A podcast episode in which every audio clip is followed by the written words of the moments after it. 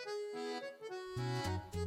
おはようございます。たかしです。本日は7月20日木曜日、ただいま9時30分。それではポンド円のトレードポイントを見ていきましょう。まずは冷やしからです。現在冷やしはちょっと上値が重い感じですね。184円の最高値をつけてから連続陰線で下落。そこから陽線が2本出たんですけれども、結果的にそこで止まって、そこからまた陰線が連続で出てきております。このまま下落していくのか、それとも再び GMMA の青帯で反発して上昇していくのかというところに注注目ですね。ストキャスティクスは方向感がありません。一度ゴールデンクロスはしたんですが、また上値が重い状態ですので、もうちょっとわかりにくいという印象。マクディに関してはまだ下落モメンタムが強いので、もうちょっと上値が重いんだろうなというところで、本日も陰線になるのか、それともそろそろ下げ止まるのかっていうところを見ておきたい。今、昨日もそうなんですけれども、比較的下落はしてきているんですが、これ、冷やし見ていただいたらわかるんですけれどもね、これ、上髭、下髭が結構出てますよね。ということは、今分かりにくい動きをしているんですよ。下がれば買われるし、上がれば売られるしという分かりにくい動きをしているという証拠ですので、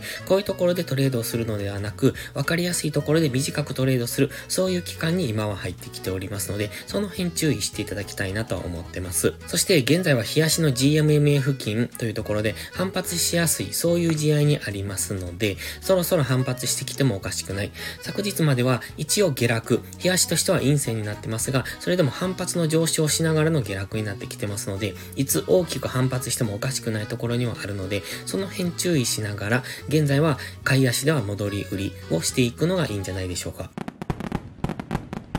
では4時間足です。4時間足の解説に入る前にお知らせです。しばらく休止してました FX テキストの販売を再開しました。7月いっぱいは1割引きで販売します。また8月から値上げをしますので、購入は今が断然お得です。詳細は概要欄をご覧ください。それでは4時間足を見ていきましょう。現在は4時間足の目線切り替えポイント、このオレンジのライン、その付近から昨日は反発してきております。この辺っていうのは直近の最安値も近いので、この辺りっていうのは下がってくればやっぱり変わりやすいっていうそういうところにあるんですね。ただ1時間足の目線は今下向きになってますので、1時間足では下落トレンド中、4時間足も GMMA は下向きですので、基本的には売られやすい試合にはなります。1時間足は下落トレンド、4時間足も GMMA が下向きですので、上がったところは売られやすいんですが、今、日足の GMMA にもぶつかってますので、今は難しい動きをしがちな、そういう場所に来ておりますので、下がったところは買われるし、上がったところは売られるという引き付けてのトレードが必要です。中途半端なところでトレードすると、どちら向きに動くかがわかりませんので、その辺注意してトレードしていく必要がありますね。例えば、昨日の高値ぐらいまで上がってくれば、また売り圧力が入りやすいですし、昨日の安値ぐらいまで下がってくれば、買い圧力が入りやすいというところ、先ほど日足でも言いましたが、今は上がったり下がったりと難しい動きにしがちですので、その辺注意しておく必要があります。個人的には今はポンド円様子見の方がいいかなと思ってます。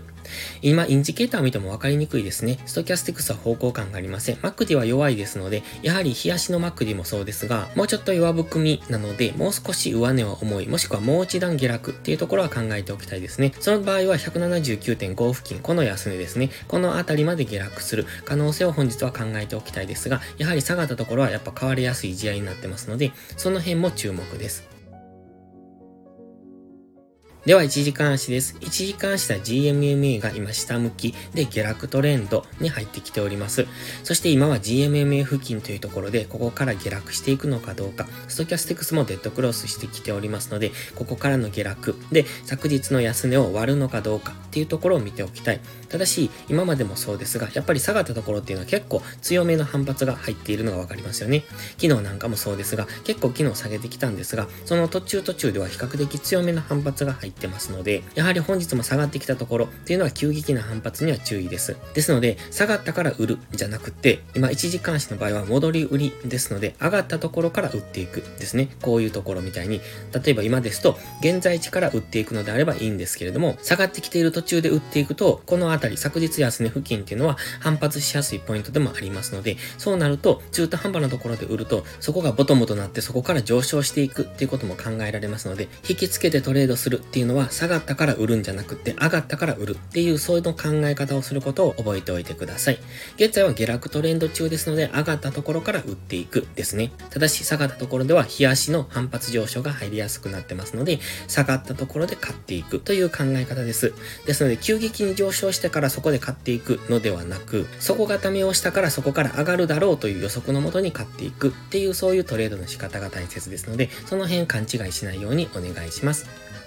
それでは本日は以上です。この動画がわかりやすいと思ったらいいねとチャンネル登録をお願いします。そして最後にお知らせです。ポストプライムという SNS 限定で夕方にドル円の相場分析をしてますが、プライム投稿という有料投稿もしております。こちらのプライム会員は日々の相場分析で環境認識を鍛え、週末限定動画でスキルアップをする至れり尽くせりの内容です。丁寧でわかりやすい解説には定評をいただいておりますので、少しでも気になる方は2週間の無料期間からお試しください。無料期間の利用だけでも確実にレベルアップしていただける自信があります。また、プライム投稿は少し難しいという方は YouTube のメンバーシップをどうぞ。こちらはプライム投稿の週末限定動画のみを投稿しています。基礎力アップのための動画ですので、これだけでもスキルと環境認識が向上します。詳細は概要欄をご覧ください。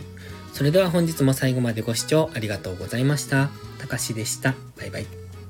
インジケーターの使い方解説ブログを書きました。GMMA、ストキャスティクス、MacD の使い方について詳しく書いてます。まずは一度目を通してみてください。きっとスキルアップのお役に立てると思います。インジケーターは何気なく表示させるのではなく、理解して使いこなすことが大切です。また、インジケーターを使ったエントリー手法のテキスト販売を始めました。こちらは初心者から中級者向けですが、初心者の方向けの初級編もご用意しています。勝つための聖杯なんてありません。だからこそ地味にコツコツとスキルを積み上げていくものです。このテキストはそんな方のお力になれると信じています。せっかく FX を始めたのですから、明るい未来を夢見て頑張りましょう。